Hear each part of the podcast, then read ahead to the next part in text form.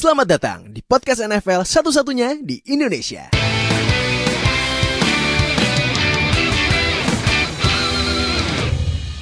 Lagi sama gue Fadil host kalian di Zero Knowledge Podcast dan kita sudah selesai di week 3. Nah, gimana tim jagoan lo? Menang, kalah, atau seri?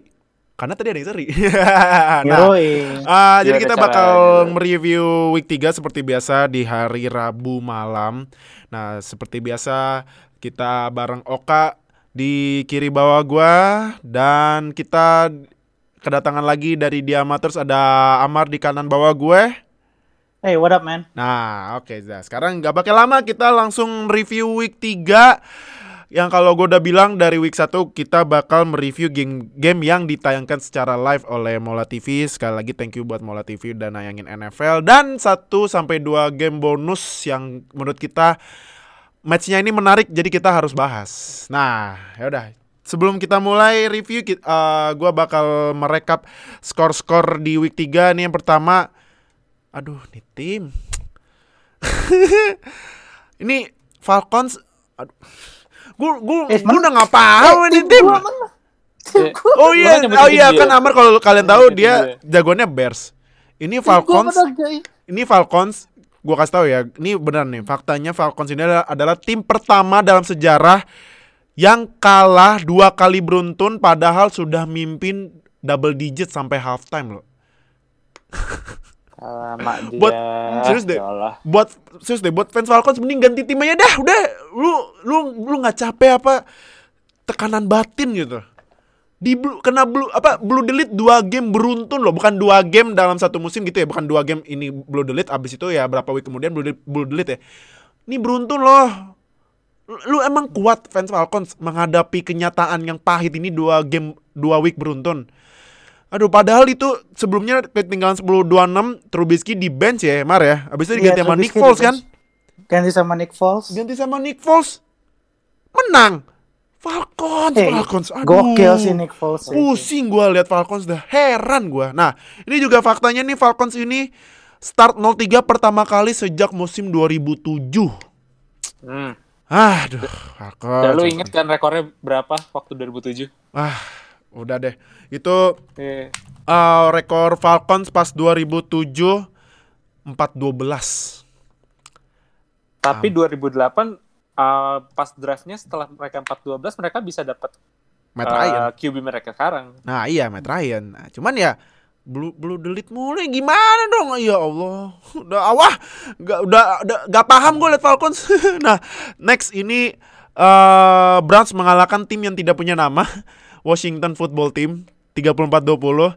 Ini Browns pertama kali eh, sejak 2010 mencetak skor 30 plus poin dalam dua game beruntun. Nah, next eh, Titans menang beda satu poin aja sama Vikings 31-30. Titans 3-0 start pertama kali sejak 2008 kalau nggak salah itu Titans masuk playoff ya. Pas uh, 2008.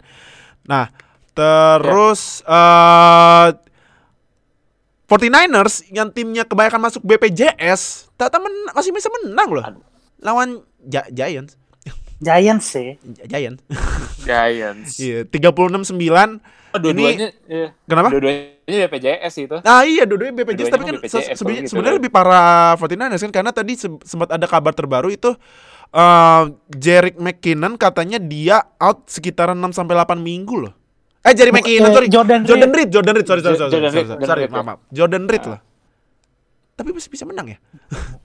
nah, eh, ini ah, nah ini gua sorry ya. Nah, Jerick McKinnon ini faktanya dia satu plus scrimmage touchdown dalam tiga game beruntun.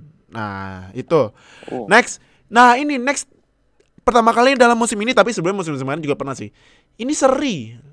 Apa ya seri dah di NFL? Apa itu seri? Uh, What?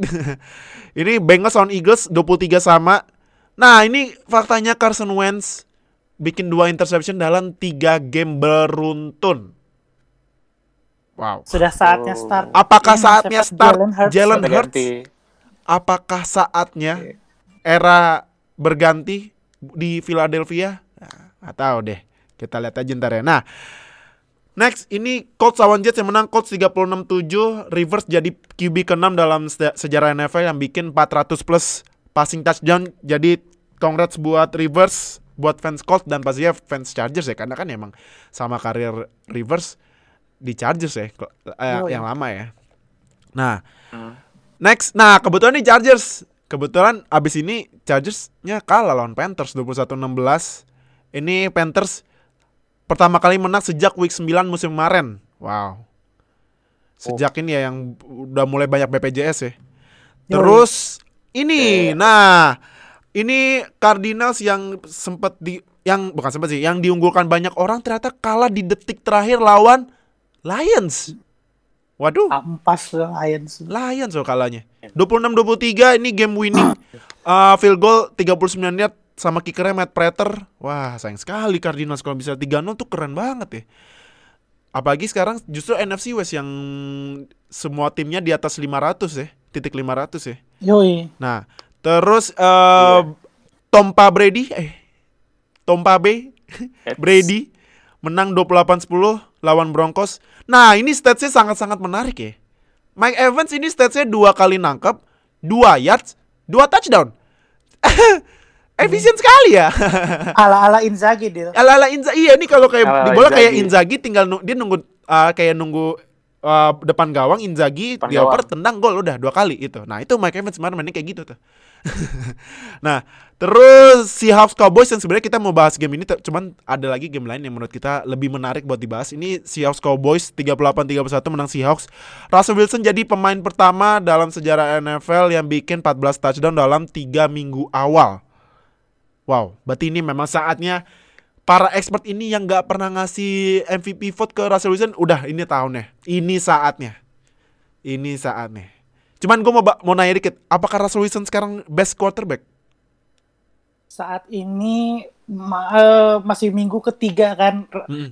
eh, terus udah gitu Patrick Mahomes juga di game ini akan kita bahas nanti jago Iya. banget. Jadi ya masih antara Patrick Mahomes sama Russell Wilson. Oh, oke. Nah, Belum bisa menentukan.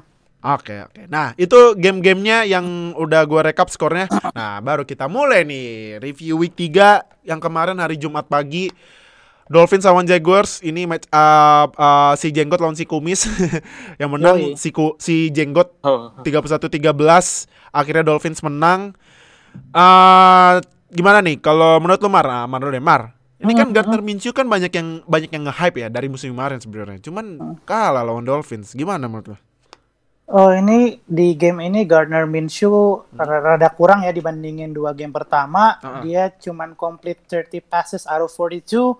Nggak ada passing touchdown. Satu kali interception sama Savion Howard. Mungkin karena kehilangan DJ Chark yang cedera. Jadi Ah. pengaruh di situ. Dan kalau mau dilihat lagi ya, eh, Savion Howard ini mainnya gokil sih di game ini. Hmm. Uh, dia cuman memperbolehkan satu kali reception Wow. 18 yard walaupun sudah ditarget lima kali dan dia dapat interception jadi ya Wah. memang uh, Savion Howard dan defensive uh, playersnya Dolphins sih yang cukup nyala sih di game ini Hmm, oke. Kak, tapi walaupun Mincunya kemarin zong, tapi ini ada rush running back-nya yang undrafted rookie James Robinson yang pasti kalau kalian main fantasy, wah ini Oh. ini jagoan banget poinnya bleber itu bleber, bleber. Nah, kemarin tuh dia 46 rushing yards, tapi dua touchdown. Terus dia nangkepnya, dia leading receivingnya loh justru. 6 kali nangkep 83 yards. Nah, gimana Kak menurut tuh James Robinson? Bisa nggak? Ah, maksudnya ah, Ya. cocok nggak buat Hmm. gantiin Fournette? Gantiin Fournette gue belum bisa uh, belum tahu juga sih. Karena Hmm. ya tadi kayak Amer bilang kita masih week 3 kita masih um, ada 14 week lagi. Dan uh, Robinson kalau gue lihat kemarin sih emang tipe runningnya beda sama Fournette kan. Kalau Fournette dia power runner. Power iya. sedangkan kalau Robin ya sedangkan kalau James Robinson dia kind of bit of uh, dual threat running back. Bisa running bisa receiving. Ya cuman yang gue notice dari Jaguars ini mereka belum nemuin kayak offensive identity-nya mereka sih kayak terkadang mereka rely on Minshew pas lawan Dolphins mereka rely more on James Robinson tapi ya memang karena timnya ini masih dalam proses katanya rebuilding, Hmm. ya maybe mereka uh, ya the tanking maybe ini maybe not tapi mereka masih nyari offensive identity sih dan sampai sekarang week 3 masih belum nemu Hmm. kalau offensive mereka gimana. Oke. Nah, eh ini kalau di Dolphins-nya eh Ryan Fitzpatrick 160 passing yards 2 touchdown tapi ya ya efektif masalahnya. Nah, terus juga ini Calvin Noy mantan pemainnya Patriots eh, ya sorry ya fans Patriots sih. Dia bikin satu force Banyak fumble dan fumble sebenarnya. recovery loh, lumayan kan. Nah, terus eh kalau di tim statsnya, nah ini tim statsnya nih, gue mau nanya ke eh, kalian nih. Tim statsnya ini eh third down efisiensinya Miami 53%, Jaguars 30%. Sama eh Jaguars ini sack allowed-nya 4, Dolphins cuma satu. Nah, apakah ini eh yang bikin Jaguars kalah apa gimana menurut kalian? Eh, dari gue kali ya. Ini sih menurut gue emang Ryan Fitzpatrick di game ini eh, gokil ya. Hmm. Jadi dia secara completion tuh 18 per 20, terus udah gitu total CPO itu complete, completed percentage over uh, expected Hmm. itu plus 21,6 persen. Uh, perlu gue jelasin nggak CPO itu apa? Uh, simple aja, simple, Simple simple, aja simple, kali simple. Sih, Simple aja. simpelnya Oh, adalah iya.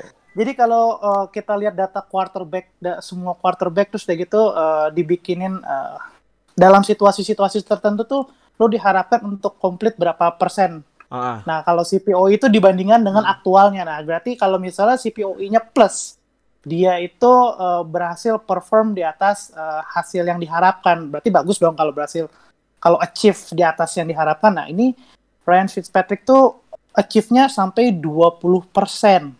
Oh. Dan dia efektif Hmm. di segala situasi. Di under Ah. pressure dia 5 per 6, 56 yards, satu touchdown, terus udah gitu 24,4 plus 24,4 CPOE. Hmm, hmm. Di operan situasi-situasi yang 10 yard ke atas, air yards-nya 5 per 6 juga, 87 yards, tujuh- eh, satu touchdown, Hmm, plus 29,8 CPOE, hampir 30%, gokil. hmm, hmm. Terus udah gitu eh, satu touchdown yang mungkin bisa gue mention tuh dia touchdown ke Preston Williams. Jadi dia running a slant route dan slant route itu adalah salah satu kunciannya Fitzpatrick. Dia Ah. di sepanjang musim ini Oke. eh, tiga, tiga minggu itu dia 7 per 8 untuk slant routes. Hmm. Gokil. Dari sisi rushing juga walaupun Dolphins ini paling bontot secara offensive line, Mhm. tapi rushing yards mereka ngalir banget. Miles Gaskin 22 attempt 66 yards, jalan banget di situ ya kan. Mhm. Terus udah gitu ada satu big play yang eh, dari Jakeem Graham Eh, dia eh, rushing eh, expected yards-nya itu sekitar 25 yards tapi dia berhasil melampauinya di 29 yards berdasarkan ya hasil relatif posisi sama kecepatan. Hmm. Lu bisa lihat semua di next gen stats dan ini sebenarnya sih menurut gua eh, dari offense-nya Dolphins eh, yang lumayan ya. Hmm. Walaupun ya kita tahu lawannya adalah eh, Jag- eh, Jaguars ya, tapi dengan offensive line yang paling bontot mereka bisa pulling out these numbers. Terus udah gitu di jangan sangka juga kalau di eh, Jaguars tuh masih punya Josh Allen, talented pass rusher, Hmm. CJ Henderson, the talented rookie. Eh, ya mereka bisa pulling out these numbers itu emang lagi bagus juga dan di third down conversionnya terbuktikan keren jadi ya kudos buat Dolphins yang mainnya bagus. Gue harap nih ke depannya bisa kasih sedikit persaingan lah di AFC East. Nggak kayak Jets yang caur. Jets ya, aduh Jet Jets. Nah, um, ini eh terakhir eh gue mau nanya dikit sama ini running backnya ini ya running backnya Dolphins Miles Gaskin ini 22 carry. Kak ini karena mungkin karena dia ngasih pas third down-nya Dolphins ini ya? Pas third down third down-nya kebanyakan rushing jadi kan 53% nih Miles Gaskin sampai 22 walaupun rushingnya aja cuma 66 gimana betul kak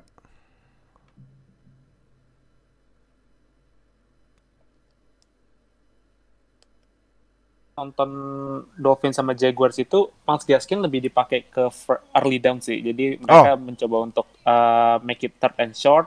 Hmm. Jadi mereka sering pakai Miles Gaskin buat uh, ngurangin defisit uh, yardnya itu. Jadi uh, Fitzpatrick bisa berhasil convert uh, banyak yang berhasil convert dari situ. Jadi Ah. bilang kan third conversionnya uh, over 50% kan dan Amar juga udah uh, gue juga setuju sama Amar. Karena uh, Fitzpatrick kemarin emang un- under pressure, clean pocket, uh, play action. Itu dia uh, thrive banget uh, under that uh, kind of play style. Dan kemarin ya um, Mas Gas Mas Gaskin jadi mungkin nggak akan uh, carry a lot of yard mungkin 22 itu adalah yang paling tinggi nantinya. Tapi dia efektif. Dia efektif karena dia dipakai untuk first and early uh, first and second downs uh, untuk dipakai untuk uh, third and short supaya dibikin manageable buat Fitzpatrick buat convert third down itu. Hmm. Oke oke. Nah terakhir dengan performance eh Ryan Fitzpatrick ini salah, salah satu aja ya, salah satu dari kalian nih. Apakah debut tua harus ditunda lagi apa gimana? Oh, gue sempat ngobrolin hal ini sama Andra nih. Eh, Kita sempat bahas Andra dari Zero Bus ya. Yuk. Kita sempat bahas eh, uh, kalau ngelihat performance-nya sebagus ini, the numbers are not lying. Terus sudah gitu ya, it's working ev- eh, so far sama Dolphins kayaknya sih bakal lebih lama. Biar eh, tua belajar dulu gimana sih di NFL main. Walaupun ya kita tahu tua jago, tapi Uh, NFL sama college football is is a different ball game menurut gue. Jadi uh, nggak ada salahnya buat dia belajar dari mentor uh, Fitzpatrick yang walaupun dia nggak sejago let's say Aaron Rodgers, tapi kan secara pengalaman dia udah mak- makan asam garam di NFL. Hmm. Jadi ya eh, nggak heran juga kalau ternyata satu musim ini eh, tua nggak start dan baru start as eh, as the starting quarterback itu di musim depan. Gue nggak heran sih. Hmm, Oke, berarti mirip-mirip Mahomes ya? Yes. Oke, oke. Nah, ini eh, Dolphins next week lawannya Seahawks. Aduh, Seahawks ya. Eh, Kalau ini berat sih. aduh. Eh, Jaguars next week bakal lawan Joe Burrow dan Bengals. Oke, nah itu eh review pertama. Next kita eh, nge-review Ah, ini ini ini eh, Patriots lawan Raiders yang menang Patriots 36-20. Walaupun Yuk. minggu kemarinnya Raiders menang di pertandingan pembuka di Allegiant tapi kalah di Gillette Stadium. Nah, em, gimana nih? Eh, kalau menurut lo Mar, eh, Patriots sama Cam Newton apakah su- eh, tetap yakin bisa menang AFC East dengan performance Oh. dia lawan Raiders kemarin? Kalau soal menang AFC East sih gue udah bilang juga di podcast Patriotisme ya. eh, Lebih lebih yakin menang AFC East daripada menang lawan Seahawks, man. Oh, oke. Eh, gini, eh, di game ini kalau kita bahas Cam Newton, eh, Cam nggak gitu oke. Dia cuman 17 per 28, 162 yards, satu touchdown, satu interception. Eh, Receivers-nya Patriots juga kurang banget nih. Eh, Julian Edelman, Kill Harry, terus udah gitu, aduh gue lupa. Satu lagi Damian Bird kalau nggak salah Damian dia Bird cuma ya? iya cuma Yep. dapat eh, dua sampai tiga receptions Iya. eh, nggak nggak gitu nyala tapi di sini sebenarnya yang jadi testamen dari kekuatan Patriots yang mungkin bisa ngebawa Patriots juara AFC East dan masuk playoff itu sebenarnya rushing game Ah, jadi di, rushing game itu ke kalau walaupun gue nggak nonton gamenya tapi gue sebelum rekaman ini kayak nonton beberapa highlight lihat analis-analis di Twitter uh, doing some eye test lah.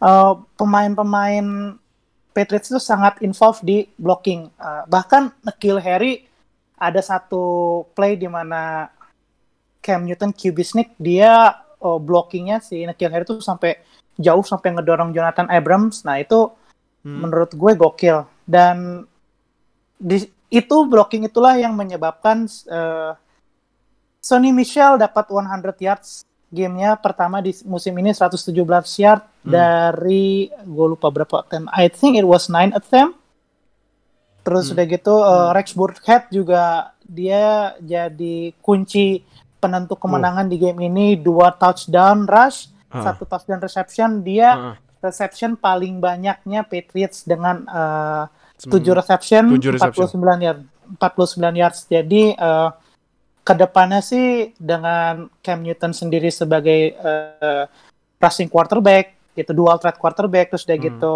bagaimana skema-skemanya Josh McDaniels dan, dan how the players involved in the rushing game, gue ngelihat uh, Patriots bakal jadi uh, a rushing heavy team dan Mhm. kunci menangnya adalah di situ. Karena selain mereka bagus di rushing, rushing itu kan makan waktu yang lama juga tuh.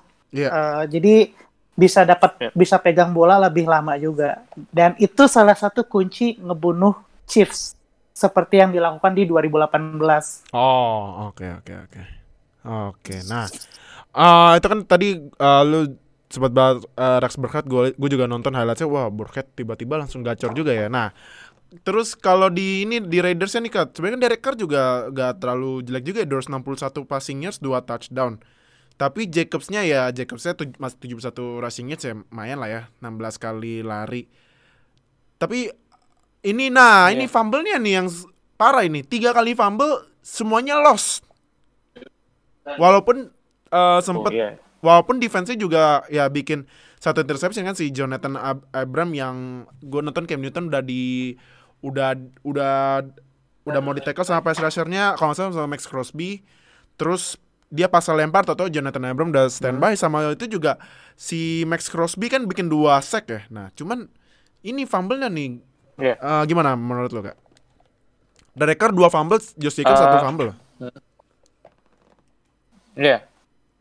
Jadi uh, ya sebenarnya as expected from Patriots defense sih karena mereka kan tied for third in takeaway dan Hmm. mereka udah ada three forced fumble include this game, include this game. Jadi um, it is expected uh, for Raiders to facing the Patriots defense yang benar-benar uh, getol banget untuk take away ball from other opposition teams. Dan ini ter, um, buktiin bahwa kalau Patriots defense itu walaupun beberapa pemain pentingnya opt out kayak Donta Hightower sama Patrick Chung ya, Mar ya, Hmm. Iya, iya. Patrick Chang. itu buktiin bahwa defense Patriots itu nggak uh, nggak mengalami kayak pen- penurunan signifikan banget sih. Tadi Hmm. pas kita bahas Dolphins sama Jaguars kita sempat lupa bilang kalau misalkan Patriots kehilangan banyak pemain di free agency. Ada Calvin Noy, Calvin Noy, ada Dante Hightower. Roberts, ada Elander, ya. Jamie Collins. Jadi uh, core dari 2000, uh, 2019 defense-nya Patriots itu banyak yang cabut ke free agency. Iya.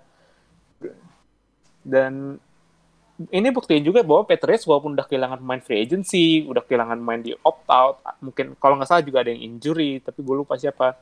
Tapi uh, it's still one of the best defense in the NFL. Hmm. Oke, Sa- sa- masih one of the best ya di NFL ya si uh, defense ya. Oke. Nah, um, kalau ini next week uh, Patriots bakal lawan Chiefs. Wow, wow, wow. Mahomes loh.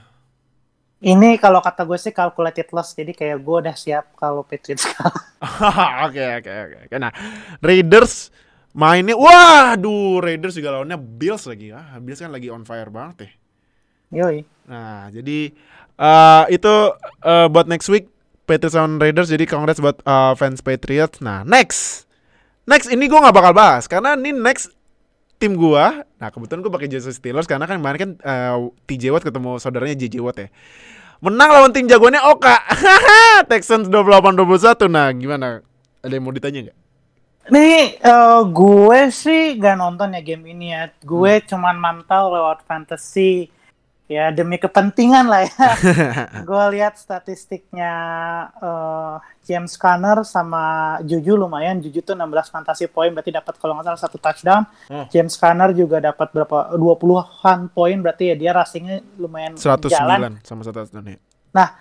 Eh, apa yang lu suka Dil dari eh, pertandingan ini di offense? offense. Kalau nggak salah kan sempat ketinggalan tuh sama Texans terus udah gitu kemudian ngebalap, iya kan? Iya, iya. Nah, gimana Eh, gimana tuh? Kalau gue ya, eh, ini kan sempat ketinggalan itu eh sempat di awal aw eh di second quarter sempat ketinggalan 14-3. Terus eh, di first half selesai skornya itu jadi 21-17 ya. Nah, Yep. kalau offense gua sukanya ini James Conner yang gua selalu sindir dia itu glassman yang sekali tackle cederanya 5 minggu, 6 minggu, 4 minggu. Cuman eh gue liat James Conner eh, mainnya sebenarnya sih masih sama sih sama week kemarin ya. Cuman at least dia bikin satu touchdown ya. Dia 19 rushing yards juga, dikasih lari 18 kali. Nah, tapi ini yang gue sempat baca sebelum match katanya kan ini kemungkinan rukinya bakal dipakai nih namanya Anthony McFarlane kalau dia itu rookie yang diambil saat eh, di round ke ini round keempat tahun ini.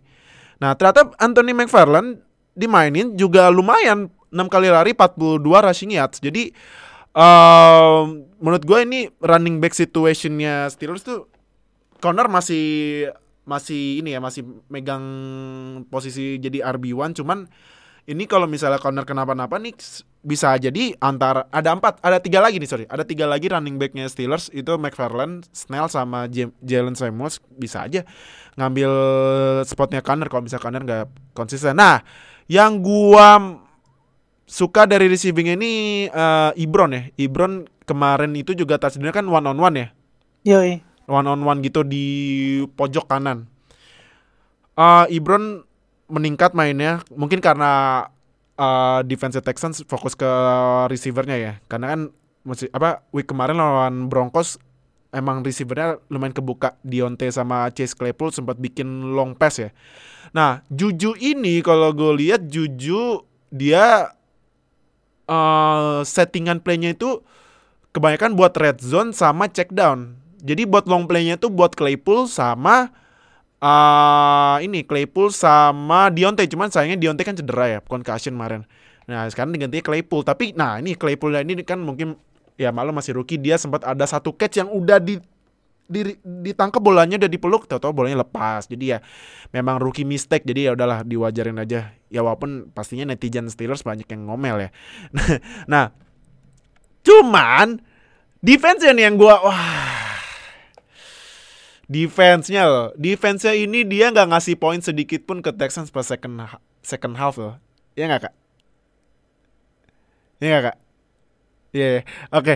Eh, ini oh ya oke lagi nge Nah, cuman ini nih, gua eh TJ Watt dia satu sack sama dua tackle for loss. Oke. Ya itu emang standarnya TJ Watt lah ya. Nah, eh Bud Dupri, wah Bud Dupri gua Bud Dupri ini eh yang tadinya gue bilang kayaknya nggak dapat franchise apa nggak dapat extend kontrak kayaknya dalam tiga week ini menurut gua Bud Dupri layak buat di extend kontrak cuman kayaknya nih duitnya ini bakal diakalin ke signing bonus gitu. Gimana tuh? Jadi kan pastinya kan orang ngeliatnya kan kalau kontraknya gede lihat uh, annual salary-nya kan gede-gede kan ditinggiin gitu. Itu pasti nggak mungkin kan karena pastinya sebelum 2021 bakal bayar TJ Watt. Nah, ini kayaknya Dupri bakal dibayar. Cuman ini apa cuman uh, signing bonus ya. Bonus bonus pas desainnya itu bakal ditinggiin kayaknya. Buat ngakalin biar Dupri nggak pergi. Nah, kalau gue lihat di ini di advance stats-nya ya. Ini top 5 eh nggak top 5 sekarang. Sekarang uh, top 10 ya. Itu yang uh, ada dua pemain eh tiga malah tiga pemain Steelers loh di pressure QB pressure-nya. Yang pertama ini TJ Watt pastinya lah TJ Watt lah. 17 kali pressure tuh kan. Harus dibayar Cam- nih TJ Watt harus dibayar. Kenapa? Siapa Cam Cam siapa kalau Cam Hayward, Cam? Hayward nggak terlalu ya. Cam Hayward eh, nggak terlalu tinggi sekarang. Kalau Cam Hayward itu dia eh Cam Hayward itu pressure-nya 7. Masih peringkat 21 lah. Nah, eh terus Batu Pri peringkat 6. Dia 11 kali pressure, Nah, di bawahnya persis ini ada tandem defensive line-nya ini, tandem defensive line-nya Cam Hayward namanya Stephen Tuitt. 10 pressure. Jadi ya next week emang lawannya Titans, cuman gua agak kurang yakin nih karena ini uh, tes pertamanya Steelers yang bener-beneran tes ya.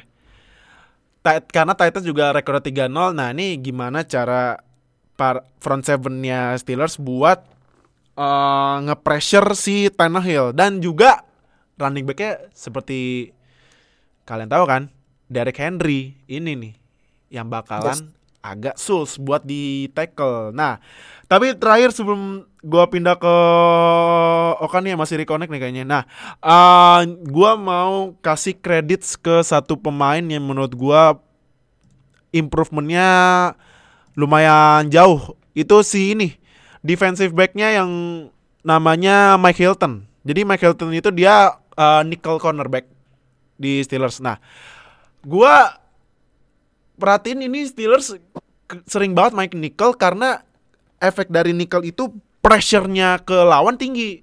Jadi misalnya nih, misal, misal, misal eh, front, misalnya front four-nya udah ke- kemakan nih, ya kan?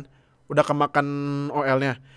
Nah, mereka nggak lihat ini si Mike Hilton ini karena Mike Hilton ini kalau lihat di stats pressure, Mike Hilton ini eh pressure-nya 4.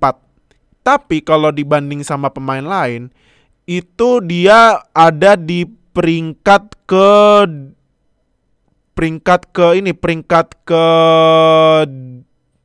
dua pressure Lumayan tertinggi. dong. Iya, pressure tertinggi buat defensive back tapi ya, bukan bukan bukan semuanya ya, khusus defensive back. Karena pressure nomor satu pastinya Jamal Adams. Jamal Adams. Jamal Adams, Jamal Adams itu pressure-nya 7. Nah, jadi gua kasih kredit uh, buat Mike Hilton karena kemarin dia juga bikin satu interception.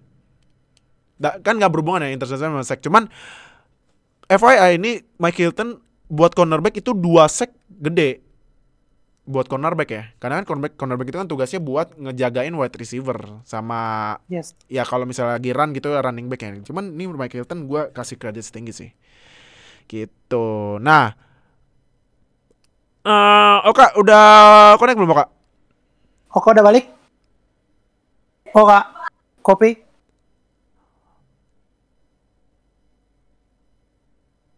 Oka udah balik ya? Belum ya? Udah balik tapi suaranya kayaknya nggak masuk deh dia. Oh. Oke, nah. eh oh ya, gue mau ini deh sekalian sambil nunggu Oka, gue juga ini. cek, Gue cek, cek. oh udah masuk ya. Nah, terakhir ya, Oh, udah terakhir, masuk. terakhir, last, last. Gue yang gak suka dari defense Steelers itu ini cornerback ya Steven Nelson. Karena eh gue nonton match ya. Ini Steven Nelson one on one lawan Will Fuller dikasih touchdown. Kesel gue liat ya. Jadi kan eh, ini man to man. Deshaun Watson long pass. Ah, bukan long pass sih, sebenarnya dime pass juga ya, dime pass gitu ya. Dime pass gitu. Mhm. Ke Will Fuller, Iya. Will Fuller loncat, Steven Nelson ini cuman gini doang. Udah. Ya mungkin biar nggak kena PI ya, biar disiplin. Cuman ya at least kasih pressure atau apa gitu. Nah, cuma jadi ini buat musim ini sampai week 3 gue masih kurang suka sama mainnya Steven Nelson karena dia udah allowed dua touchdown. Padahal musim kemarin dia cuma allowed satu touchdown loh. Sekarang aja udah dua. Jadi gini. Kalau next week misalnya Titans bisa manfaatin Steven Nelson ke- uh, ke, misalnya nih receivernya si AJ Brown atau misalnya Corey, Corey Davis gitu dijagain nama Nelson menurut gue udah guaranteed satu touchdown gitu gitu karena Steven Nelson jelek banget mainnya Seba- semoga aja next week mainnya lebih mendingan nah Oke gimana kak menurut tuh Texans Texans suka Tes. Ya. Tes. udah masuk Masuk.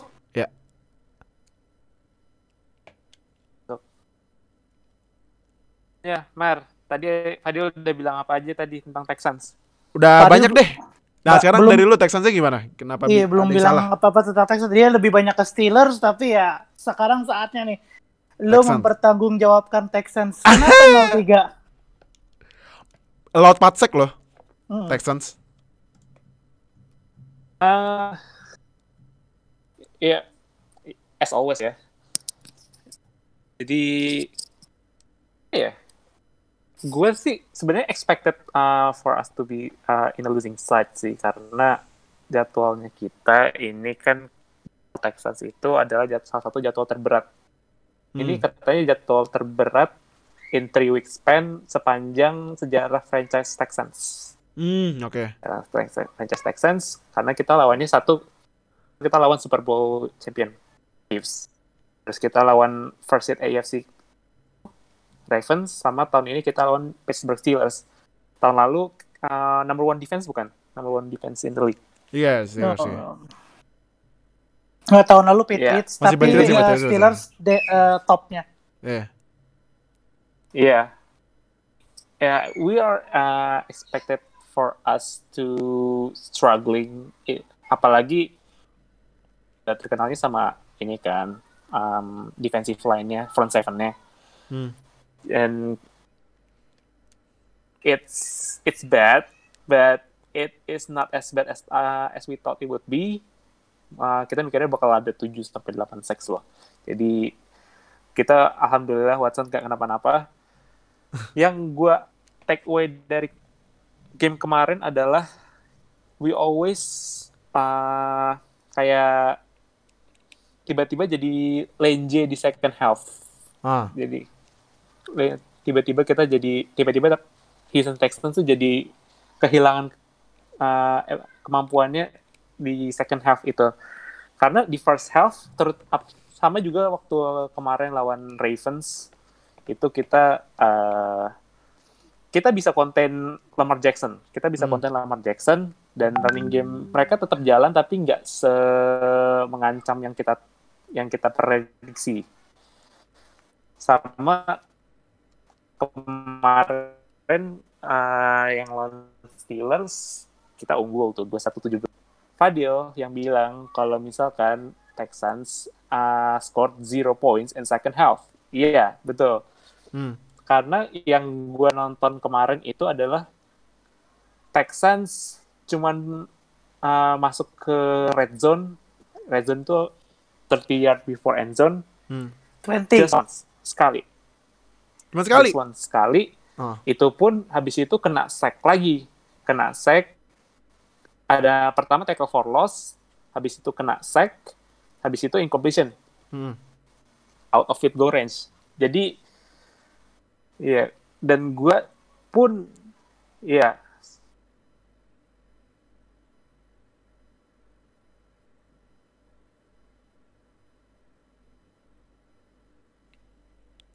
oke. Oka suaranya. Oh, nggak sore masuk. nggak masuk ya? Eh, tes tes. Ah, oke. sam- mungkin sambil Oka reconnect ini kali ya. Eh, sambil Oka reconnect ini, gue juga mau nyorot ini. Di time of possession juga Steelers 36 menit. 36 menit.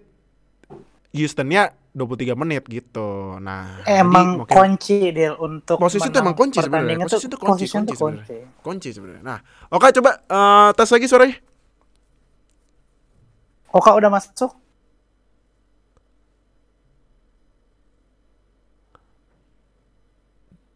Oke udah masuk lagi belum suara? suaranya? Tes Oka. Nah, oke. Eh, mungkin moving on aja ya. Moving on eh, ini next week Steelers lawannya Titans yang menurut yang menurut gue ini first real testnya first testnya bukan re- eh, first iya first real testnya Steelers ini gue penasaran gimana eh, Steelers bisa tahan eh Titans karena Titans juga 3-0 gue penasaran banget. Nah, Texans nih mungkin bisa cari first win karena Texans di game week 4 lawannya Vikings. Nah, Vikings kan seperti kalian tahu kan Vikings ini sangat ngaco banget ya Vikings ngaco banget parah parah. Gue juga nggak paham nih kenapa ngaco Nih. banget. Nah.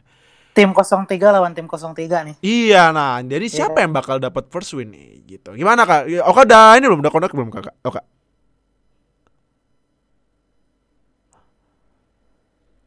Oh, oke. Kayaknya Oka belum mau connect jadi ini aja biar nggak kelamaan kita langsung moving on aja. Next match. Nah, ini nih next match nih. Ini nih, aduh, ini ini nyaris aja sebuah sejarah terpenting di NFL terjadi nih. Bills lawan Rams ya ya skornya memang yang menang Bills 35-32 ya. Cuman ini sebenarnya Rams eh, eh sorry, Bills mimpin 28-3. Nah, dikejar sama Rams. Nah, nyaris aja itu blue the lead terjadi nih. Blue the 28 3 lead terja- nyaris terjadi nih. Cuman Yo, nah, hampir cuman tapi. ini ada yang kontroversial itu OPI apa bukan? Ya kan? Karena banyak yang ngedebatin. Dan gue baca di komen-komen video ini eh banyak yang eh banyak yang bilang Bills menang karena ref. Nah, nah lo, nah lo, nah lo, nah lo. Nah, gimana Mar menurut Mar? Bills. Eh, i- sebenarnya ya gue sih mm, karena gue nggak nonton pertandingannya, gue nggak lihat ke arah eh, apa yang bagian PI-nya gue rada-rada lupa. Hmm. Tapi yang jelas nih yang mau gue sorotin adalah eh, Rams yang nggak gampang nyerah. Nah, Jadi eh, semua eh, comebacknya Rams itu sebenarnya diawali dengan interception eh, Josh Ah. Allen tuh dia kena oh iya interception. iya, interception ya. Iya, dia kena tuh interception. Nah, abis itu eh, Rams tuh mulai panas, mereka mulai setting up the run game pakai Darrell Henderson. Nih 100 yards gamenya pertama buat Oh, iya. Darrell Henderson Dan Anderson yang iya. dia step up menggantikan Todd Gurley sebagai eh, running back eh, pilihan pertamanya Rams. Ya, Iya, tadinya kita juga- kira Hmm. bakal Cam Akers ya tadi kira ya, Cam Jel, Akers, ya Cam Akers ya. tapi ternyata di sini Darrell Henderson yang step up dia uh, 20 attempts 114 yards satu rush, satu rush touchdown Hmm. dan uh, rushing game yang bagus ini ngebuka buat Jared Goff main play action. Nah, Hmm. dari play action Jared Goff itu 13 kali komplit dari 17 attempts, 177 yards dan dua touchdownnya Jared Goff itu yang ke uh, Cooks dan uh, Cooper Cup sama Cup. Rob Woods. eh, Robert Woods sorry kok Cooks Woods Robert sama Woods. Cooper Cup. eh, Cooper Cup itu dua-duanya dari play action. Iya. Jadi eh, memang Rams ini bukan tim yang bisa dianggap remeh, eh, tapi pada ujungnya tetap Josh Allen yang jadi kuncian di game ini mainnya gokil 4 touchdown, Mm. eh, tiga another 300 yards game, ya Ah. kan? Eh, jadi ya regardless of what they say about the referee terus udah gitu OPI tetap aja ini game uh, menunjukin kalau Bills tuh bukan contender main-main Josh Allen ini sekarang step up ke bawah Bills jadi contender di playoff ya buat uh, merusak to upset the establishment that Chiefs, Ravens, uh, maybe Titans has established in the AFC. Jadi ya buat para penonton NFL nih siap-siap aja untuk Bills fan, eh, tim lu kalau ketemu Bills siap-siap aja deh. Oke, nah. Oka, udah balik lagi Oka? Coba lagi, coba. Oke, oke. Oka udah balik? Oka. Masuk. Oh, Oke, udah masuk. Oke. Oke, Kak. Eh kalau menurut lu ini Bills kenapa bisa momentum momentumnya hilang banget nih pas udah mimpin 28-3 loh. Kenapa nih menurut lu? Bills. Bills yang hilang momentum, gue justru gue kayak Rams yang gain momentum karena Heeh. Gue gue juga notice dari perkataannya Chef Juna musim eh musim minggu kemarin Hah. bahwa satu uh, interception atau satu force fumble itu bisa momentum of the game Iya. dan gue lihat sih kemarin uh, interception dari Rams itu um, it kind of turn the game over to the Rams dan juga Rams sempat juga mereka itu 29 unanswered points. Oh, oke. unanswered points sampai ya sampai Josh Allen uh, make the game winning touchdown. But ya props to Rams sih. Mereka Hmm. nggak cepat nyerah. Mereka nggak langsung posisi 28 and 3 ini salah lagi-lagi kita berhubungan dengan Falcons lagi. Blue the lead tapi uh, Bills it's to watch this season Hmm. offense-nya udah uh, starting to click defense-nya still considered elite, top 10. Josh Allen, uh, I would dare say for now he is the uh, MVP candidate. MVP kan ah iya Mar gimana menurut lu Mar menurut lu apakah Josh Allen MVP kandidat buat musim ini Sebelum bahas Josh Allen, gue mau nambahin dikit aja soal Oh, iya, Rams boleh. tadi. boleh Jadi eh, gue setuju sama Oka kalau sebenarnya ini Rams yang gain momentum. Salah satu momen yang mau gue spot adalah di mana Aaron Donald sack strip Josh Allen itu kalau lihat dari win probability-nya dari 25% naik ke 59% win probability buat Rams. Jadi emang Hmm. di sini eh, Rams itu bener kata Oka sekali lagi gain momentum dan lu nggak boleh bercandain Rams lah. Dia bakal jadi tim yang ditakutin gak kayak musim lalu kena Super Bowl hangover.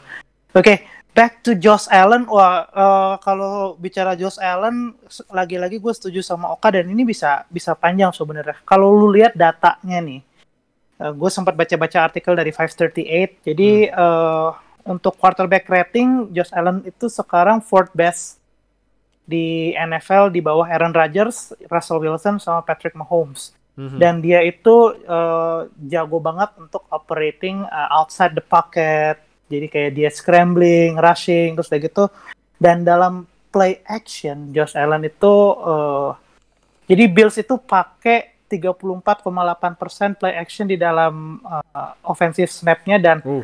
eh, passing yards-nya Bills Hah? itu eh, kontribusi passing yards-nya Bills itu kalau nggak salah di data yang gue catat itu 54,4% itu datangnya dari play action dan itu terbanyak di NFL. Mhm. Jadi emang Josh Allen ini eh, sangat efektif di situasi-situasi tersebut. Eh, long gone the days of quarterback being eh, inside the pocket. Sekarang udah zamannya scrambling quarterback. Lu bisa baca di di Athletics di mana dia ngebahas tentang eh, di mana Ted Nguyen ngebahas tentang eh, kenapa quarterback quarterback yang jadi dual threat itu thrive di era zaman sekarang. S- mungkin salah satu yang harus diperhatikan yang bisa jadi red flag-nya Josh Allen dalam MVP candidate itu adalah situasi yang justru dia eh, sifatnya prediktif seperti eh, main-main under eh, inside the pocket terus kayak gitu kok- ketika dia nggak under pressure justru dia nilainya malah so-so jadi eh, kalau eh, yang bisa me- merusak peluang Josh Allen tuh mungkin di play-play seperti itu. Tapi gue setuju sama Oka sekali lagi, uh, kalaupun bukan top contender untuk MVP, dia ada di atas sana lah sama uh, Russell Wilson, Patrick Mahomes, uh, maybe Lamar Jackson, ya satu lagi uh, Aaron Rodgers, satu lagi Josh Allen. Hmm, oke. Nah, next week ini Oh iya tadi gue baru inget eh, Aaron Donald bikin dua sack juga ya Wah gila Aaron Donald ngeri dah Nah next week Bills lawannya Raiders Tadi gue udah bilang ya Terus juga Rams Coba bounce back lawan Ya lawannya Gi- Giants Bisa lah ini mah Bisa Ini Bisa. mah easy win lah. Bisa ini mah Nah next Ini Nah ini Gua Nah, jadi gini, jadi gini. eh nanti itu pas eh, pertandingan Sunday Night Football antara Packers lawan Saints ini kita ada tamu spesial dari fans Packers tapi nanti pas eh, di akhir segmen nah karena itu jadi yang MNF kemarin hari Selasa itu yang Chiefs lawan Ravens MVP 2018 lawan MVP 2019 kita bahas sekarang ya. Jadi yang Packers lawan Saints nanti selesai. Eh ini ya. Nah, ini Chiefs menang 34-20 Ma aduh Mahomes sih bener-bener Mahomes sih. Aduh. Mau Mahomes gokil sih dia. Mahomes 385 passing yards 4 touchdown. Gila emang nih orang udah gitu dia bikin touchdown salah satunya ke OL-nya lagi si Eric Fisher. Eric Fisher. first overall picknya tahun 2013 terus juga nah sebenarnya gini Mahomes kita mau bahas Mahomes ha- gimana kerennya Mahomes? Ya Mahomes emang keren ya apalagi mau dibahas ya. Cuman gue mau bahasnya nih satu. Kalau gua nonton gamenya itu kan memang eh front kan eh, Chiefs mainnya 4-3 ya. Jadi eh, front four-nya sering nembus ya sering dapat eh, dapat lemar walaupun lemar sempat lari juga tapi yang gue mau sorot ini fumble-nya ini eh defense ya bikin tiga Hmm. force fumble sama, sama satu fumble recovery. Nah, gimana menurut menurut lu? Oka nih, Oka dulu deh, Kak. Gimana menurut lu, Kak? Kalau menurut lu apakah resep buat menghentikan Lamar Jackson udah ketemu apa gimana? Oh, tapi kayaknya ah gimana, Kak? Menurut lu?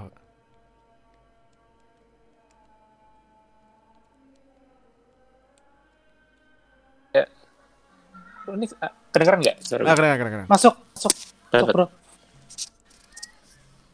Masuk, masuk.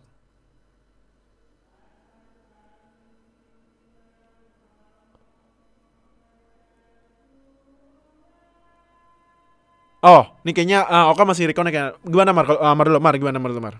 Oh, Oke. menurut gue, menurut gue sih ini eh, front front seven-nya udah oke, Hmm. eh, berhasil untuk eh, kasih pressure dan bikin fumble. Tapi selain itu juga mungkin dia eh, ada kasih faktor juga di permainan passing gamenya Lamar Jackson. Hmm. Kenapa? Karena eh, kalau gue lihat statistik eh, lainnya nih ya di luar eh, front seven, jadi pemain eh, yang di list sebagai cornerback di eh, Chiefs itu cuman allowed 18 yard.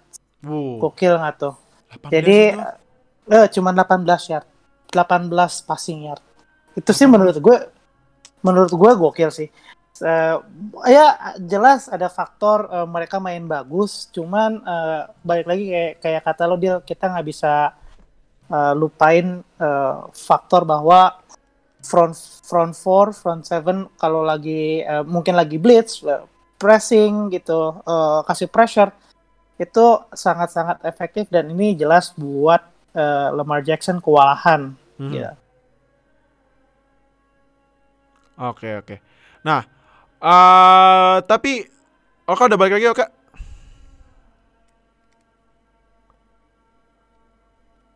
Kayaknya eh, coba deh Oka. Oka udah balik lagi belum? Tes, oke.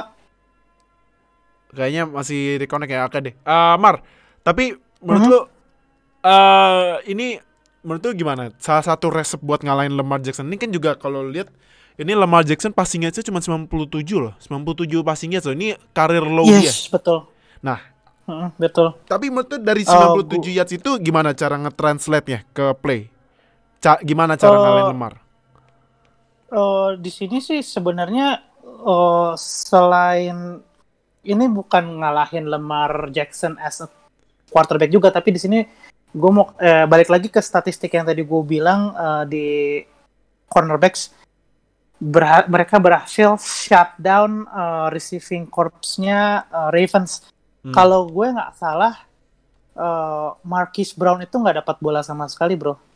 Mark Di Marquis. Brown. Boleh Iya, dicek deh. Marquis Iya Brown kan, nggak dapat bener bola sama sekali dan juga itu kemarin eh kemarin juga drop bolnya banyak banget deh. Nah, ini Marquis Brown tuh nggak dapat bola sama sekali. Eh sorry, Marquis Brown dapat dua cuman 13 yard doang. Oh, oke, dapat Sorry, 13 sorry, yard ya. Iya. Ya, kalau nggak salah tuh nggak dapat bola itu dia eh, separuh babak pertama nggak dapat bola kalau gua nggak salah. Ah, ah. Nah, itu tuh eh, gua tahu karena eh, fantasi poinnya lawan gue dia punya Marquis Brown dia nol fantasi poinnya. Jadi kayak Hmm. ini emang eh, perlu usaha gue sih bilangnya perlu usaha kolektif dari satu defense team buat ngehentiin eh, Lamar Jackson and the Ravens offense ya untuk pressure eh, walaupun kita tahu offensive line-nya Ravens lumayan ya mereka harus eh, keep on giving the pressure terus kayak gitu dari quarterback eh, dari cornerback juga harus disiplin dalam covering mau dia main man mau dia main zone eh, karena terbukti dengan disiplinnya cornerback di- disiplinnya eh, defensive back eh, Lamar Jackson nggak ada apa-apanya gitu Hmm. Oke. Ah, Oka, boleh tes lagi coba Oka?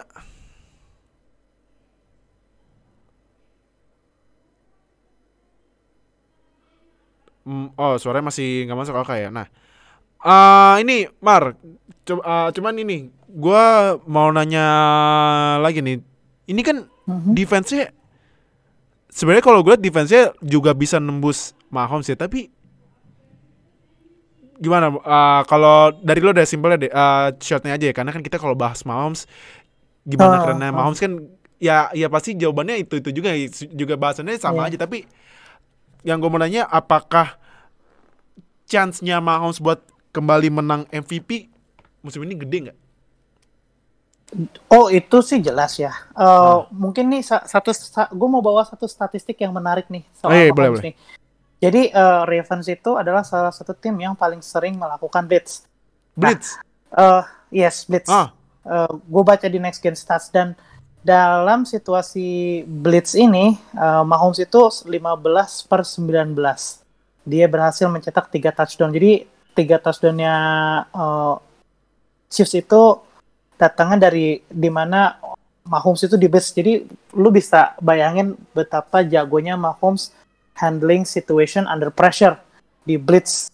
Eh, sama pemain Ravens yang jago-jago dia tetap bisa ya gocek, bisa tetap tenang, bisa tetap lempar bola cepat. Itu hmm, hmm. menurut gue jadi testamen bahwa Patrick Mahomes itu tetap jadi eh, kontender untuk MVP.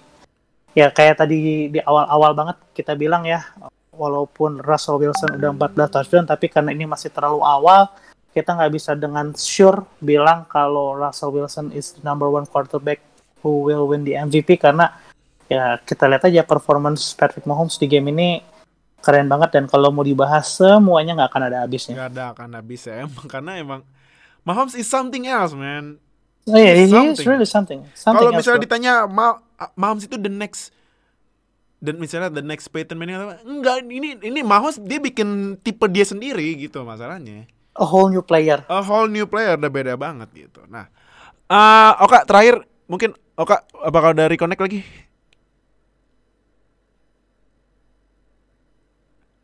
Oh suaranya masih nggak masuk Oka ya. Berarti eh, nanti mungkin Oka eh, bakal ini kali ya, eh, bakalan eh, rejoin lagi pas kita bahas Packers lawan ja Packers lawan Giants, Packers lawan Saints. Nah, ini Saints. next week Chiefs lawan Patriots. Wah, gila sih. Gila nih, tapi jam-jam jam, jam jam zombie ya, jam jam 3 ya. Jam tiga. Tiga, dua bakal, di- bakal seru, tapi gue tetap prediksi Patriots bakal kalah kayaknya Oh, oke. Calculated loss. Ravens ini coba bounce back buat eh, balik lagi di winning ways lawannya ya lawan tim yang tidak punya nama Washington Football Team. Menang Kayaknya sih lah. menang ya, kayaknya menang lah ya. Nah, jadi itu buat review 5 game kita. Nah, jadi buat next segmen kita bakalan review Packers lawan Saints sama salah satu fans Packers yang di line open chat ini sangat berisik ya. Jadi kita undang aja daripada dia berisik di open chat. Jadi ya, mendingan berisik di sini aja ya, buat buat Iya. ngebutin jocotnya ya. Dia juga ini loh Dil. Dia admin dari ini Dil. Admin dari Indo Cheesehead. Oh, dia Instagram. admin Indo Cheese. Oh, jadi buat kalian fans Oh, Packers, iya. nah jangan lupa follow Indo Cheese ya buat ya join nama Packers fans Packers di Indonesia. Jadi eh stay tune. Nah, sambil nunggu tamunya mau datang, nah nonton dulu pesan-pesan berikut ini ya. Ya, balik lagi sama kita di lanjutan match terakhir ya buat review. Karena tadi gue udah bilang khusus spesial. Karena nih kan tadi kita bertiga tiba-tiba ada nambah satu. Karena tadi gue udah bilang kita kedatangan adminnya Indo Cheesehead itu eh, kalau kalian tahu itu nama julukannya fans Packers itu Cheesehead kalau kalian nonton musim-musim kemarin masih ada penontonnya itu kan fans-fans Packers kan pakai kepala keju tuh kan keju ya Iya kan? Nah, itu namanya cheesehead. Nah, ini di bawah gua persis ada salah satu adminnya yang merayakan W kemarin lawan Saints di kandangnya Saints. Ini ada Rehan Jeki, weh. Ini adminnya nih. oh iya oh iya Nah, jadi eh kit- apa kemarin Packers menang lawan Saints ya. Padahal itu Saints, ya. eh, katanya kalau di di eh, dunia perjudian Vegas itu pada favornya ke Saints ya. Ternyata yang menang Packers ya. 37 30. Packers dong, Padahal gue juga sebenarnya 37-30. gue lebih yakinnya Packers karena gue lihat di match sebelumnya lawan Raiders aja udah rada-rada ngaco kan. Nah, ini eh ini dulu ya gue mau nanya ke fansnya Packers dulu. Jack gimana Jack? Menurut lo Jack? Per performance-nya Aaron Rodgers sekarang Rodgers. tanpa Davante Adams yang kemarin in inaktif kan nah, tuh. Gimana tuh Jack? Rogers jujurnya gue masuk week 3 ini sebenarnya agak-agak sanksi sih karena eh week 1 week 2 Packers lawan Vikings ya, Vikings sama Lions yang Lions, ibaratnya ya kelihatan lah di kualitas bukan bukan apa ya kualitasnya jauh lah gitu dibanding ya gitu ya. Gue pede aja nih sebagai fans Packers. Cuma masuk ketiga ini menurut gue eh, baru benar-benar dimulai tantangan yang gede banget buat Packers nih karena mereka lawan Saints Dev gitu dan beberapa hari sebelum matchnya dimulai pun banyak tuh kayak orang yang hype eh match up-nya gitu karena Hmm. defense-nya kan bagus banget ya dari tiap tahun nih dari beberapa tahun terakhir bagus banget Hmm. konsep mereka bagus banget Nah, Hmm. terus banyak tuh tiba-tiba orang bikin narasi-narasi eh, atau ngasih fakta bahwa salah satu fakta yang gue ingat adalah waktu itu ada yang bilang defense Saints nih nggak pernah ngasih eh, izin buat running back ataupun siapa pun lah satu Ah. yard Max itu nggak ada yang pernah nembus satu yard terakhir Ah. itu si sama J. Perrin kalau nggak salah itu di Washington football team Oh. Oke. Iya. Nah, fun fact nih, fun fact. Eh, satu match sebelum lawan sama J. Perrin ini, lawan Washington ini, Aaron Jones ini pernah nembus 100 yard juga sebenarnya. Oh, oke. Ya, benar. Jadi Aaron Jones itu dulu waktu Packers tahun 2017 itu Hmm. sempat tembus 100 yard juga. Dan karena mungkin suatu kebetulan minggu depannya tuh lawan Washington jebol juga tuh satu Saints, tapi semenjak itu nggak pernah jebol lagi. Nah, Oh. Kebetulan kan emang itu kan di hype-nya kan sejak Lafleur ini dia jadi head coach ibaratnya orang-orang pada fokus oh Packers mau jadi running first team nih yang Iya. running first pass second gitu kan. Iya. dan kelihatan juga kemarin Aaron Jones juga bagus. Cuma menurut gua Rodgers selama ini dan dua ya, selama 2020 ini ya dua week kemarin menurut gua bagus banget sih. Kayak ibaratnya nggak nggak nggak ada yang ada yang berkurang gitu. Kenapa ya? Makin makin bagus gue lihat. Mungkin Ah. karena pilihan rutenya lebih enak gitu ya pilihan passingnya lebih santai gitu Hmm. nggak maksain nggak maksain throw-throw yang susah dia cuma lebih nyari-nyari rute-rute receiver yang lebih pendek lebih gampang gitu Hmm. nggak nggak dulu kan holding bola banget gitu kan rilisnya Iya. lama gitu nungguin oh kapan nih ada big play gitu sekarang nggak gitu meskipun masih ya kelihatan dari kemarin dia ngelempar Lazard masih big play dua kali kan tuh Lazard big play ya. Hmm, dua kali yang big yards banget itu cuma Hmm.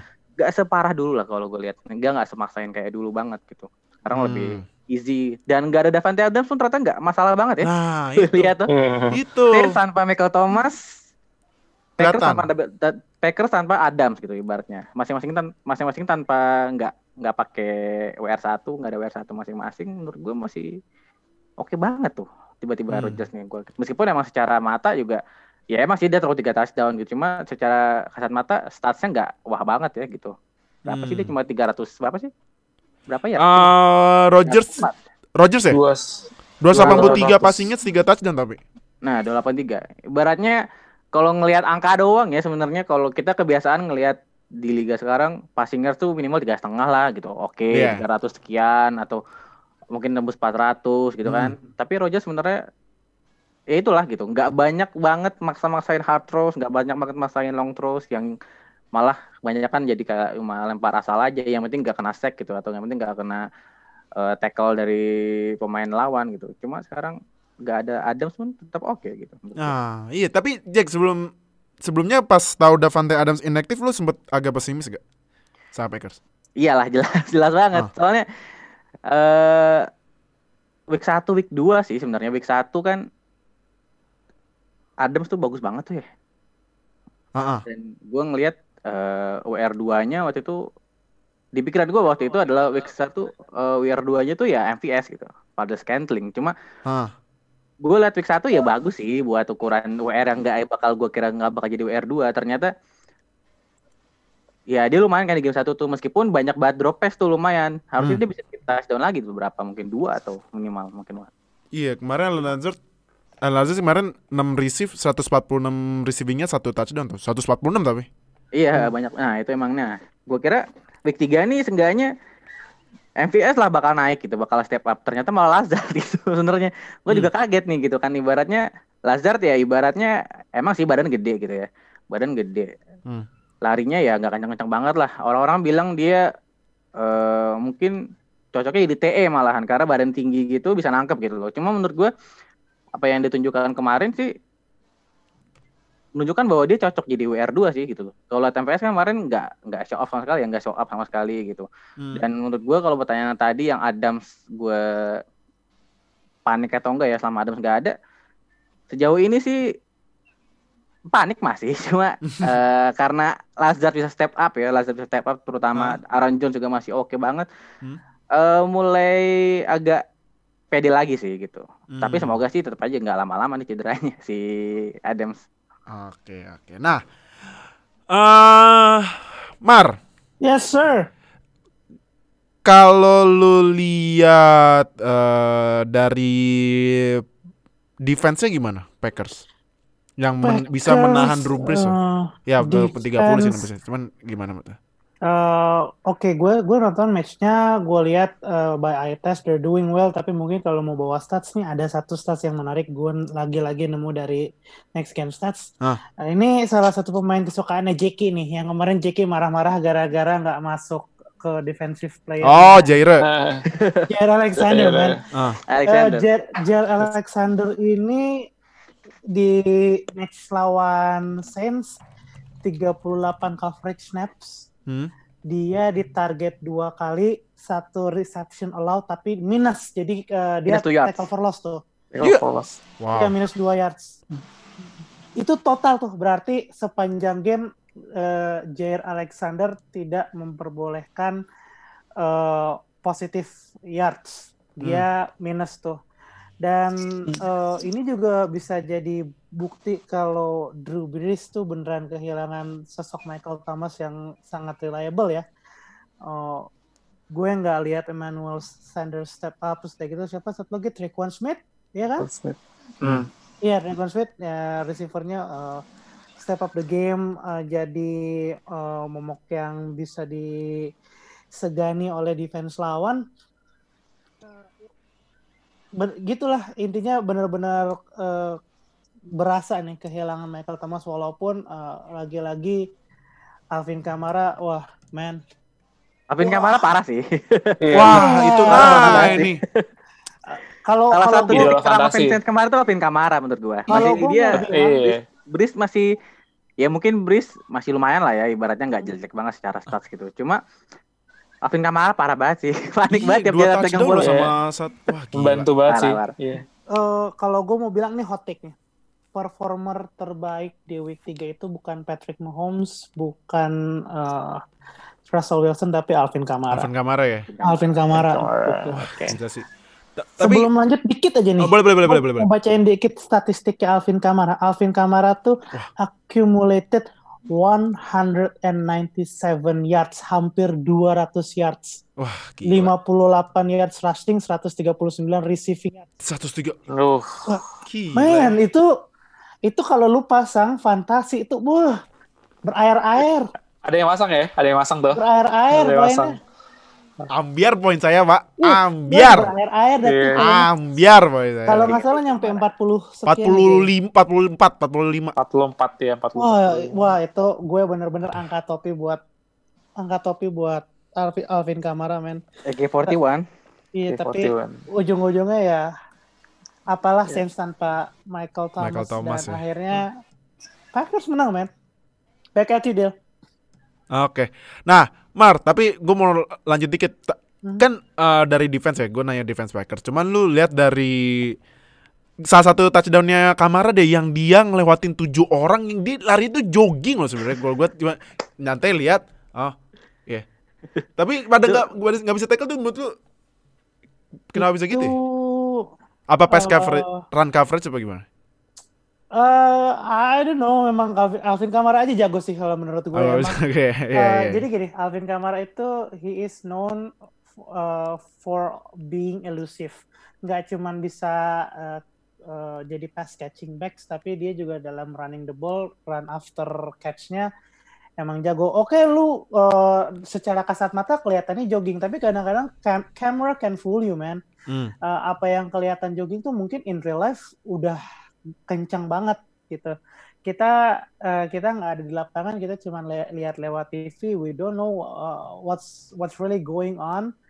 Uh, mungkin kalau tetap diukur uh, time speednya sama kamera mungkin akan tetap lebih cepat nyampe ke angka 4 point sekian untuk berapa Kayaknya kalau ini the real fieldnya is bigger than we see in the TV ya kayaknya. Iya, ha, itu Hmm. dia. That's my concern, man. Uh, apa namanya?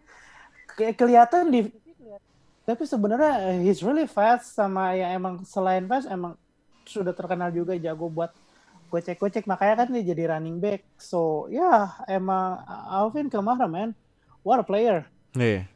Nah, eh, Kak, kalau dari Saints kan tadi udah dibilang Drew Brees udah kelihatan kan kelemahannya no Michael Thomas no no Drew Brees ibaratnya kan. Tapi kan kemarin dia bikin 36 eh 36 passing attempt, 29 complete, 288 passingnya 3 touchdown.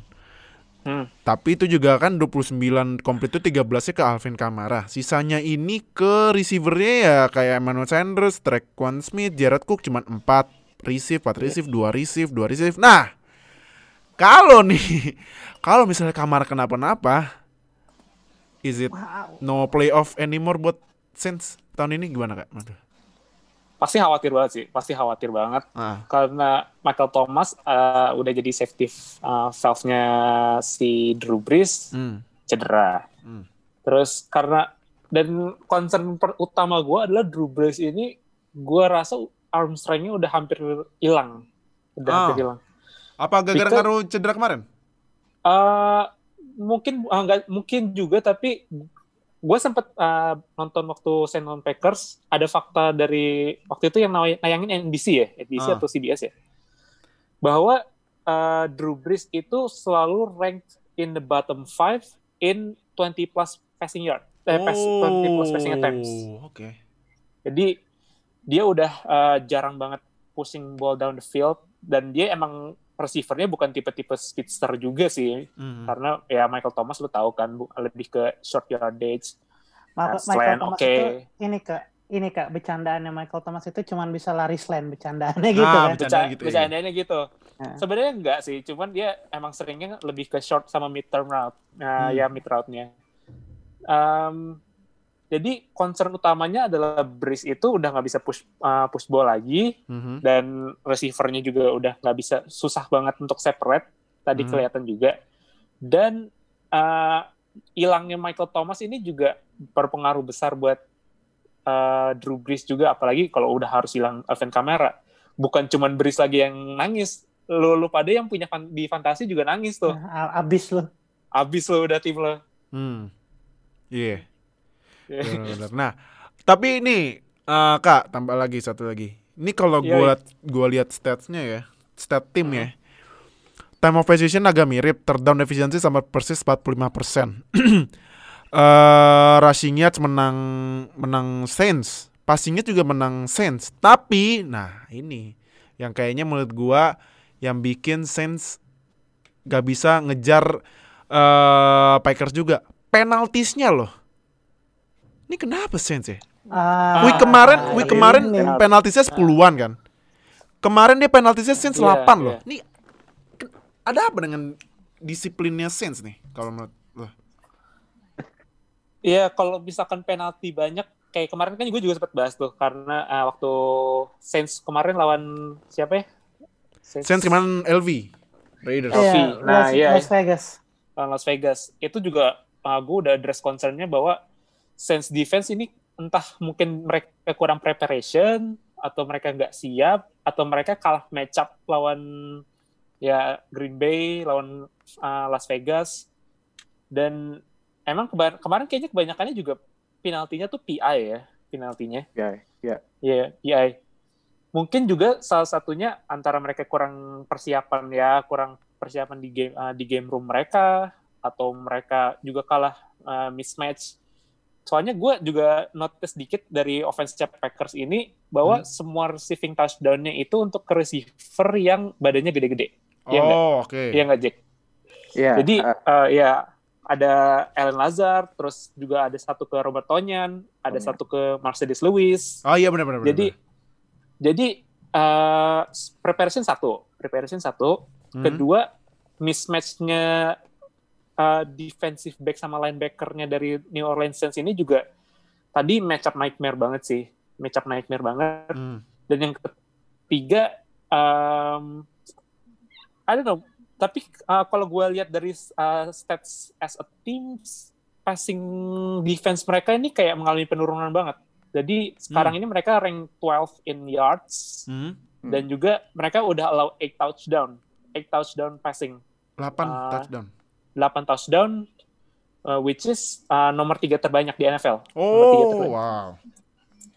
running defense gue belum terlalu concern, uh, belum lihatnya kon- belum mm, mengkhawatirkan banget karena dia mereka masih bagus 3.4 uh, 3.4 yard per carry, 3 touchdowns. Hmm. Jadi ya it's okay lah. Tapi passing defense-nya ini emang mungkin New Orleans Saints coba harus address ini di untuk minggu depan sih. Karena gue uh, deng gue uh, lihatnya New Orleans Saints bakal dapat banyak matchup lagi yang kayak New Green Bay ini sih di minggu-minggu ke depan.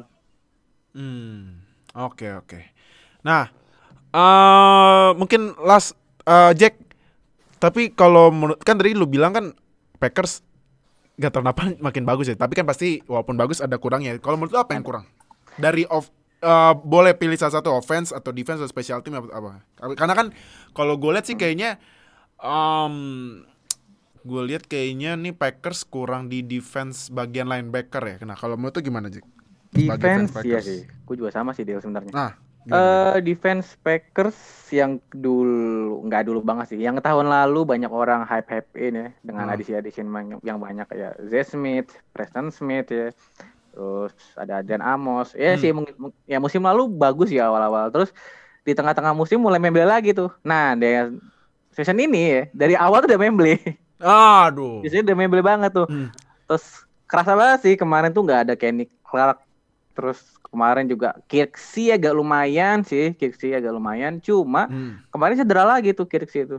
Cedera Ah, iya, semua aja tuh defense-nya iya. kosong gitu. Padahal Kirksey ini kan diplotin buat gantiin Black Martinez ya. Hmm. Yang orang-orang banyak menyanjung-nyanjung sebenarnya karena dia tackle-nya banyak gitu.